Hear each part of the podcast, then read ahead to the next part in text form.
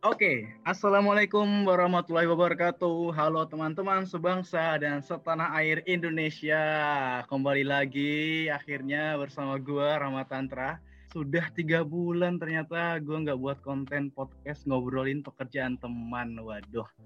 Di konten keempat kali ini gua akan ngobrol asik dan sharing tentang pekerjaan seorang teman baik gua. Sangat baik, sangat dekat ya seorang lelaki kreatif gue kagum sama dia karena kemampuan kreativitasnya membuat konten-konten poster dan gambar yang penuh imajinasi untuk kebutuhan-kebutuhan konten media sosial tempat ia bekerja. Nah, pekerjaan dia apa sih sebenarnya? Kurang lebih ini selama setengah jam atau sejam ya paling lama. Gue akan ngobrol banyak hal tentang dia tentang pekerjaan dia yang masih di usianya dia yang masih muda karena dia belum menikah ya gue anggap masih muda lah ya. Oke tidak perlu berlama-lama aku nggak sabar aku pengen langsung saja menyapa halo Haryadi. Halo Rama Tantra. Halo pendengar Rama yang ada bertujuh semoga mendengarkan sampai selesai ya. Luar biasa sekali ini. Oh iya tentu mereka akan mendengarkan sampai selesai. Karena kalau mau mendengarkan hanya pendek itu akan gantung banget sebenarnya pesannya penting banget nih untuk mendengarkan podcast Rama yang keempat ini teman-teman. Ditekan banget ya yang keempat ya. Iya dong. Apa kabar Har? Ini sehat Alhamdulillah luar biasa. Di tengah hari-hari yang sibuk ini. Sibuk banget ya. Lagi di mana sih kamu sekarang posisinya? Ini saya sedang berada di kosan. Kosan saya berada di Kebagusan, Ram itu kenapa saya di Kabagusan karena dekat sama kantor. Sederhana sekali alasannya. Oke. Kebagusan itu daerah Jakarta Selatan. Itu di kawasan-kawasan Pasar Minggu. Pasar Minggu Depok. Di antara-antaranya lah Jagakarsa Lenteng Agung. Oke. Ya jadi teman-teman Haryadi ini tinggalnya di sekitar situ ya. Gak perlu kita cari tahu secara detail. Mari kita lanjut ke pertanyaan berikutnya. Gimana Har? Pekerjaan kamu di saat situasi pandemi saat ini? Gimana? Lancar? Apakah ada kendala? Sebenarnya sebelum pandemi pun pekerjaan gitu-gitu aja. Santai luar biasa. Dijalani dengan penuh hati. Dan kemudian pandemi datang lebih banyak di rumah. Awal-awalnya senang. Karena tidak perlu bangun pagi segala macam. Makin lama makin stres Waduh. Kamu senang banget dong ya berarti dengan pekerjaan ini, Har? Wow, halo bos saya yang ada di kantor, dengarkan ini. Saya senang sekali bekerja di, di kantor ini. Saya luar biasa sekali, ingin di sini lama-lama. Luar biasa, senang. Makanya saya sekarang udah masuk hitungan tahun ketiga di sini. Oh, menyenangkan, teman-teman menyenangkan. Pekerjaan juga variatif loh, nggak bikin bosen. Wow, seru berarti ya. Apa sih pekerjaan yang kamu jalani saat ini Har? Tiga tahun ya, udah tiga tahun loh. Saya bekerja di sebuah NGO, non government organization atau orang juga menyebutnya sebagai CSO, Civil Society Organization atau lebih sederhananya LSM, Lembaga Swadaya Masyarakat. Tapi kita tidak minta sumbangan ya, tidak minta sumbangan karena banyak sekali yang menganggap LSM itu oh yang minta-minta sumbangan ya. Terus yang nanyain LSM ada gajinya enggak? Gajinya alhamdulillah ya. Tidak, kita itu NGO yang bergerak di isu anak, banyak isu-isu anak seperti isu kesehatan gender, eh, kesetaraan gender, kesehatan seksual, isu-isu pengendalian tembakau dan lain sebagainya. Banyak sekali isu-isu yang kami kerjakan yang berkaitan dengan pemenuhan hak-hak anak. Waduh. Hmm, wow. Oh, ini menarik nih berarti ya. Nanti mungkin yang bakalan dengar bakalan tahu nih. Seperti apa sih kinerja NGO atau lembaga swadaya masyarakat? Mungkin akan meluruskan sedikit ya pemahaman teman orang-orang di luar sana terkait dengan NGO. Menarik nih, Har. Aku aku akan mengupas tuntas nih dengan kamu nih berarti malam hari ini. Oke, okay. uh, kok kamu bisa sampai terjatuh di pekerjaan kamu saat ini? Sebenarnya saya itu kan dulu kuliahnya sosiologi ya, jurusan ilmu sosial. Dan saya memang waktu itu lumayan dekat dengan dunia volunteerism. Volunteerism. Saya itu dulu jadi kalau di Padang itu ada LBH Padang, kayak kayak LBH di sini juga. Saya itu pernah menjadi ikutan kalabahu dulu. Namun saya tidak melanjutkan sampai tahap-tahap selanjutnya karena memang terkendala kuliah waktu itu. Soalnya saya mengikuti itu semenjak zaman kuliah. Saya udah deket juga dengan LSM kok dari awal.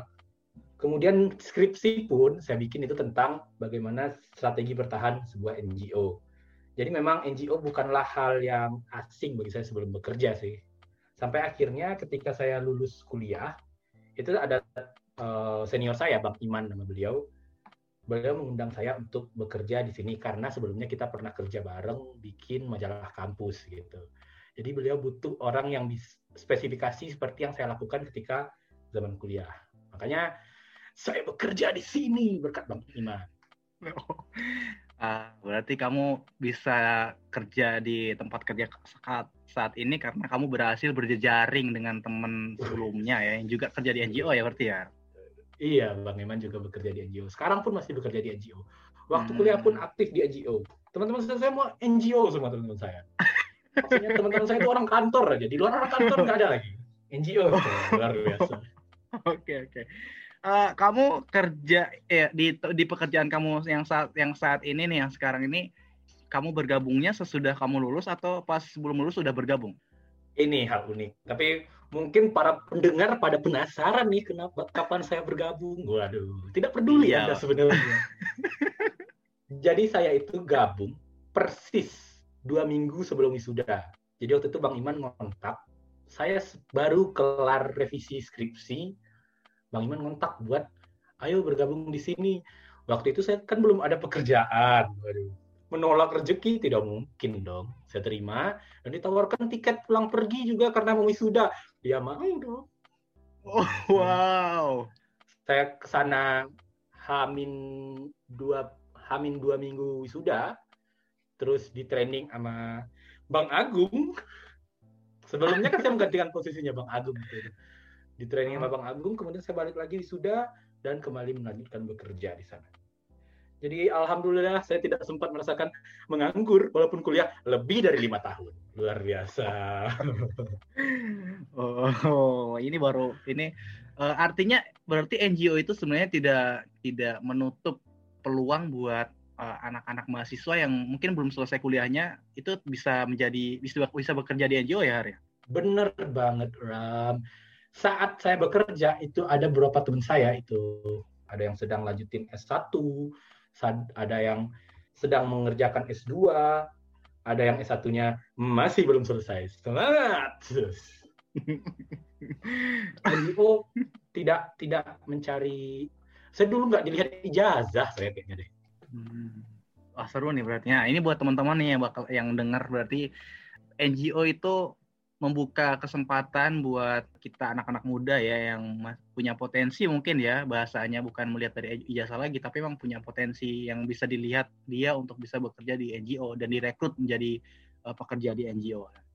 Nah tadi kalau kalau gitu Har, kamu udah tiga tahun kerja nih di NGO, gimana? Uh, uh, gaji cukup apa gimana? Pertama kali datang ya waktu saya masih, saya kan dari Padang ya saya di Bukit Tinggi saya tahu UMR Bukit Tinggi. Perkara kali ditelepon itu sama tim Jakarta. Halo di sini bekerja gajinya segini. Waduh tapi waktu itu saya pura-pura menolak. Aduh saya Waduh. pikirkan dulu ya. Saya pikirkan Waduh. dulu pas telepon mati mau! Itu bukan menolak sih Arya kayak bukan menolak. Tunggu dulu sabar. namanya... oh, okay. Iya gitu. Selesai jual mahal lah waktu itu intinya. Uh, mungkin apakah gaji menjadi salah satu hal yang membuat kamu memilih menjadi bekerja di NGO atau enggak? Awalnya sih ini awalnya ya. Awalnya kan saya baru lulus itu memang belum waktu itu saya bersikeras sekali mau lanjut S2 karena saya punya passion banget tuh menjadi tenaga pengajar di kampus. Cuman uh, setelah menjalani pekerjaan awalnya kan memang cuman buat dapetin duit agar bisa membiayai kuliah S2. Tapi ternyata setelah berjalannya waktu, saya mulai memahami cara kerja, saya mulai memahami bagaimana bekerja di NGO, bagaimana tuntutan untuk diri kita masing-masing dan hebatnya itu kita itu dibangun, kita itu diajak berkembang di sini uh, di NGO. Saya makin mencintai lah namanya kerja di NGO luar biasa. Apakah karena uang? Awalnya iya, kalau sekarang kurang. ini kalau didengar sama bos kamu podcast ini akan jadi protes nih bahaya kamu. Kurang. Cukup. Oke, oh, berarti selain selain apa ya eh, gaji yang ditawarkan juga bekerja di NGO bisa membuat kamu untuk berkembang, bertambah pengalaman, jaringan. Jaringan juga perlu bertambah ya berarti ya? Jaringan bertambah banget. Soalnya NGO itu memang cara kerjanya kan cara kerja berjejaring. Memang kekuatan NGO itu berjaring dan itulah hasil skripsi saya dahulu benar adanya. Hmm. Tapi tadi uh, menarik nih ketika tadi kamu bilang di awal itu uh, mungkin banyak orang yang di luar sana yang nggak paham terkait uh, cara kerja NGO seperti apa, terus dapat uangnya digaji dari NGO-nya itu seperti apa. Itu gimana sih? Oke, untuk teman-teman di sana yang masih mendengar sampai menit segini, saya ingin menyampaikan bahwa NGO bukanlah suatu organisasi minta sedekah. Itu hal yang pertama. Kita karena kebanyakan orang melihat NGO itu kan yang di mall-mall. Itu yang paling orang lihat kan. Halo, kebantu kami menyelamatkan dunia, anak-anak butuh. Bukan kayak gitu. Itu memang ada beberapa NGO yang menggunakan sistem fundraising seperti itu, tapi pada umumnya tidak seperti itu. Kalau teman-teman mengetahui NGO yang keren sekali itu, itu juga merupakan sebuah NGO. NGO itu pada dasarnya adalah organisasi masyarakat non pemerintahan yang melakukan proyek-proyek advokasi pada dasarnya yang saya tahu ya ada ada beberapa level NGO ada yang bekerja di advokasi ada yang bekerja memang pada bantuan teknis kayak bantuan hukum segala macam. Garis besarnya NGO kayak gitu. Kemudian bagaimana cara dia bekerja? Sebuah NGO biasanya punya visi misi kan. Visi misi. Misalnya NGO saya visinya itu untuk uh, kesejahteraan anak di masa depan. Secara garis besar seperti itu. Kita menyiapkan rencana-rencana kerja, kita susun apa sih yang bisa kita lakukan setahun kemudian. Kemudian kita mencari institusi-institusi yang mampu untuk membantu kita mensupport dana dari program yang kita uh, rencanakan tersebut. Jadi satu hal yang cukup yang perlu teman-teman tahu juga, yang membuat program itu kita, kita itu bukan antek. Kalau ada teman-teman yang berpikiran nih NGO itu cuma pekerja asing, tidak seperti itu. Yang membuat program kerja, yang membuat proposal, yang menyiapkan target capaian segala macam itu kami dengan idealisme kami bukan tiba-tiba dikasih duit dan bekerja tidak seperti itu teman-teman Oke, okay. berarti uh, eh, NGO itu sebenarnya menjalankan sebuah visi uh, yep. melalui rencana-rencana pekerjaan yang mesti dilakukan untuk mencapai visi itu dan untuk mencapai visi itu tiap NGO pasti berusaha untuk mendapatkan support ya dari pihak-pihak yep. terkait ya. Untuk support itu sendiri beberapa NGO bahkan ada yang di beri bantuan oleh negara. Seperti kalau waktu saya kan saya waktu itu skripsinya LBH ya. LBH hmm, itu untuk yeah. melakukan kasus-kasus pro bono itu mereka juga mendapatkan uh, bantuan dari negara tapi jumlahnya nggak gede-gede amat waktu itu saya dengar. Tapi kira-kira gitulah banyak sumber bantuan-bantuan uh, dana yang didapatkan oleh NGO. Salah satunya minta-minta di mall. Oh, iya. Itu crowdfunding dari masyarakat. Sebenarnya itu bukan minta-minta ya konsepnya. Mereka sedang menjalankan program ini masyarakat bisa ikut turut serta membantu untuk jalannya program ini. Makanya mereka biasanya kan orang-orang di mall itu nggak minta duit doang, dia jelasin dulu, ini loh program kami. Mau membantu anak-anak tidak? Kami sedang menjalankan program ini, program ini, program ini. Kami butuh uang ini. Kalau Anda berminat, silakan bantu. Seperti itulah kira-kira. Fundraising lah ya, bahasa ya, fundraising. sederhana yang di, bisa di, diketahui banyak orang uh, apa lagi ya selanjutnya ya? uh, gimana Har di pekerjaan kamu saat ini? Ini merupakan passion kamu nggak sih? Kamu merasa, oh ternyata saya passion saya bekerja di NGO ini udah sesuai banget dengan kamu nih. Passion saya sejatinya itu adalah malas-malasan, tidur-tiduran, tidak melakukan apa-apa, tapi dapat uang ya. Itu passion yang sejatinya saya anut selama ini. Cuman kalau bekerja di NGO itu, saya tadi bilang mengupgrade diri. Kita diberikan ruang untuk upgrade. Contohnya nih, sederhananya. Saya kan secara tertulis di kantor, itu saya adalah data analis. Saya bekerja sebagai seharusnya itu data analis. Namun karena saya punya potensi di desain, saya juga diizinkan untuk turut serta melakukan desain-desain untuk berkembang di bagian desain. Dan alhamdulillah salah satu hal yang paling berkembang selama saya bekerja di NGO adalah kemampuan desain saya meningkat. Oh, oh iya bener banget tuh. Aku merasakan kehebatan kamu, tangan Wih. jari jemari kamu menghasilkan sebuah uh, karya, poster, konten, Wih, konten visual. wih. Ah, kagum kamu. Kamu- Oke, ya. Ar. Nah, berarti ini kurang lebih ya masuknya ya fashion kamu juga sih karena kamu punya bakat dan di pekerjaan kamu saat ini kamu bisa menyalurkan bakat kamu kan jadinya. Yep. Tapi tidak cuma itu, kita juga diizinkan mengerjakan hal yang lain. Seperti contohnya saya dipercaya juga eh, waktu itu untuk melakukan program-program lain lah, kayak yang kita melakukan donasi untuk banjir. Kita dilatih untuk bagaimana cara me- menjalankan sebuah program, mengeksekusi sebuah program, berjaring dengan yang lain. Banyak hal. Ti- Ah, ah, tidak hanya apa yang dituntut untuk kita lakukan itu saja yang kita lakukan. Jadi kalau dibilang terlalu membosankan tidak, karena kerjanya datang banyak sekali jenisnya banyak. Oke. Berarti apa ya? Seperti inisiatif-inisiatif yang dari dalam diri kamu itu bisa diimplementasikan, bisa dilakukan juga dan bisa kamu ambil bahkan inisiatif dari tim kerja kamu pun bisa jadi itu bisa kamu ambil sebagai tanggung jawab kamu gitu ya Arya. Mantap nih. Untuk mau mention teman-teman lain juga, teman-teman lain pun melakukan hal yang sama luar biasa sekali. Kalau di NGO ya, sepemahaman saya yang saya lihat selama ini, kita itu kan tidak bisa punya uh, human human resource yang sangat banyak. Memang secara alamiah pun kita dituntut untuk bisa melakukan berbagai macam hal. Karena kita tidak mungkin lagi menambah orang. Waktu kuliah dulu saya cuman next, next, next. Saya operator. Sekarang saya bisa menjadi pemateri luar biasa sekali. Entah apa yang terjadi di Hmm. sini. apa yang terjadi di sini? Kita sedang ngobrol, bukan apa yang terjadi di sini ya. Tapi gitu deh kira-kira. Eh, kita ditun kita diberikan jalur-jalur untuk berkembang sendiri. Bos saya pun pernah bilang, eh, NGO itu adalah eh, nama kantor saya itu adalah sebuah eh, apa itu namanya? Kok disebutin sih? Laboratorium. Ya, kan Anda bisa sensor katanya, Oh, sensor nanti. baik, baik ini nambah editing lagi sebuah laboratorium tempat kita bisa berkembang, berkembang, berkembang. Dan itu adalah hal yang nyata. Saya memang benar-benar berkembang di sini. Termasuk ukuran badan, Luis, berkembang banget sekarang. Ya Allah. Wah, berarti kamu benar-benar sejahtera ya di pekerjaan kamu saat ini, Har? Semenjak pandemi sih, tidur, meeting bisa pakai earphone doang, terus tunggu nama kita disebut. Ya, ya, ya, saya Iya, setuju, saya setuju. Ya. Kalau nggak setuju, eh, tadi gimana pertanyaannya? ya inilah akibatnya makin gendut.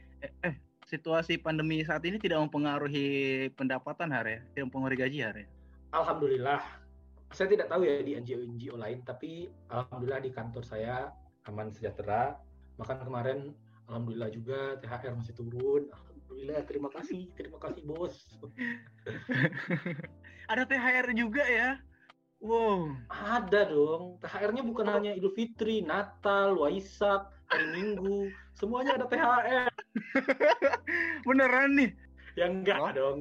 Nah, ini kan ini biar jadi informasi juga nih buat teman-teman di luar sana. Er- Kerja di NGO itu bukan hanya sekedar dapat gaji, tapi juga dapat THR. Itu kan perlu diketahui oleh banyak Iya. orang luar sana. Wahai pendengar yang mencari kerja di NGO ada THR, ada. Gaji bulanan ada, ada. Wow, seru nih berarti nih. Eh, kamu belum nikah kan, Jar? Kapan Belum, rencana nikah? Doakan ya Allah bisa menikah tahun depan. Amin, amin ya Allah. Oke, amin amin. Nah, ini aku mau coba tanya nih, eh, menurut kamu dengan bekerja di NGO cukup nggak untuk hidup bersama istri? Menurut kamu nih? Sebenarnya pertanyaan Anda harus diganti. gimana gimana gimana? Kalau cukup, cukup dong. Kalau sekedar untuk hidup cukup. Anda mau gaya hidup yang seperti apa? Kan pertanyaannya seperti itu seharusnya. Hmm, oke. Dengan gaya hidup yang menengah, insya Allah cukup. Hmm, Tapi oke. kalau untuk berfoya-foya, cari sampingan kalau mau tetap di NGO. Oh, oke. Tapi pada dasarnya sebenarnya cukup aja ya kalau memang kita pandai ngelola keuangan kan. Karena ya, tadi aja. kamu udah bilang gaji kamu sudah sangat kagum di ketika mendapat telepon diajak bekerja di NGO dengan gaji sekian kamu udah merasa wah iya dong luar biasa sekali. Itu tempat mandi uang waktu itu luar biasa iya, ini buat informasi juga nih penting nih buat didengar teman-teman kerja di NGO itu bisa kok mencukupi pasangan hidup kita. Yang penting kita pandai aja kelola uang. Dan jangan beristri tiga, nggak cukup. iya, itu berarti itu kecuali dengan cara seperti itu ya, jangan sampai. ya, apalagi ya pertanyaan berikutnya? Aku jadi bingung apa ya? Kamu sudah selama bertiga tahun ini kerja di NGO ini apakah ada kepikiran terkait dengan pilihan kerja lain? Sebenarnya ya, mohon maaf ini kalau ada rekan kantor yang mendengarkan. Saya sering banget kemasukan lamaran-lamaran, mohon maaf. Ya, hit hit hit gitu lah, siapa tahu dapat, siapa tahu dapat. Saya incar di kementerian waktu itu ada buka lowongan hmm. apa tuh nggak tahu, saya penting saya ikut-ikut aja lah. Terus ada lembaga lembaga-lembaga lain terus juga pernah mencoba melamar jadi ilustrator macam wow. Itu sebenarnya bukan anu juga ya. Kadang kan ya kita juga ada masa jenuh masa ingin coba hal-hal baru. Tapi alhamdulillah saya selalu diarahkan untuk melanjutkan di NGO dengan tidak diterima di mana pun. Barangkali rezeki kamu itu nggak ada di tempat lain, memang rezekinya ada di NGO. Bukan karena bekerja di NGO itu tidak menyenangkan ya, cuman memang ya siapa pun jenuh lah, siapa pun ingin mencoba tantangan baru, siapa pun pengen ah. mencoba lingkungan baru. Hanya itu doang sih masalahnya. Kadang ah, tuh iya. memang hari Sabtu Minggu kita benar-benar, aduh, apakah aku harus mengulang hal ini lagi minggu depan? Apakah harus aku lakukan semua ini lagi minggu depan kayak gitu bosen ya itu doang masalah-masalah orang oh, hidup lah kalau di NGO Sabtu weekend Sabtu minggunya itu ada aktivitas har? apa libur kalau kita amati sebenarnya harusnya libur cuman di NGO kan tadi kan kita udah bahas NGO itu berjejari kita membangun jaringan dengan kadang orang yang punya kesibukan juga di hari Senin sampai Jumat jadi karena kita yang punya kebutuhan untuk berjejaring di sini, kita harus melakukan kegiatan-kegiatan di hari Sabtu Minggu lah. Dengan hati senang dan gembira tentunya. Oh iya. Harus semangat lah. Tapi kan itu pekerjaan di NGO itu tadi aku aku merasakan banget nih feel sebagai kamu sebagai pekerja di NGO dengan feel bahagianya ada menyenangkan tapi jadi makanya kalau rasanya bekerja di weekend itu sesuatu hal yang oke okay lah, no problem lah ya daripada iya iya benar benar benar. Apalagi biasanya kalau kerja Sabtu Minggu itu makanannya udah terjamin, tempat tinggal terjamin, segala macam luar biasa. kita terhindar dari mie rebus, kita terhindar dari mie goreng, kari spesial. Ini kamu curhat ya, sekaligus curhat ya. Sebagai anak kosan ya. iya betul Ram. Mengelola uang itu agak sulit. Oke, Har. Uh, senang sekali ngobrol dengan Anda ini. Saya grogi loh, saya diundang begini. Beneran grogi loh. Kok grogi sih? uh, Oke, Har.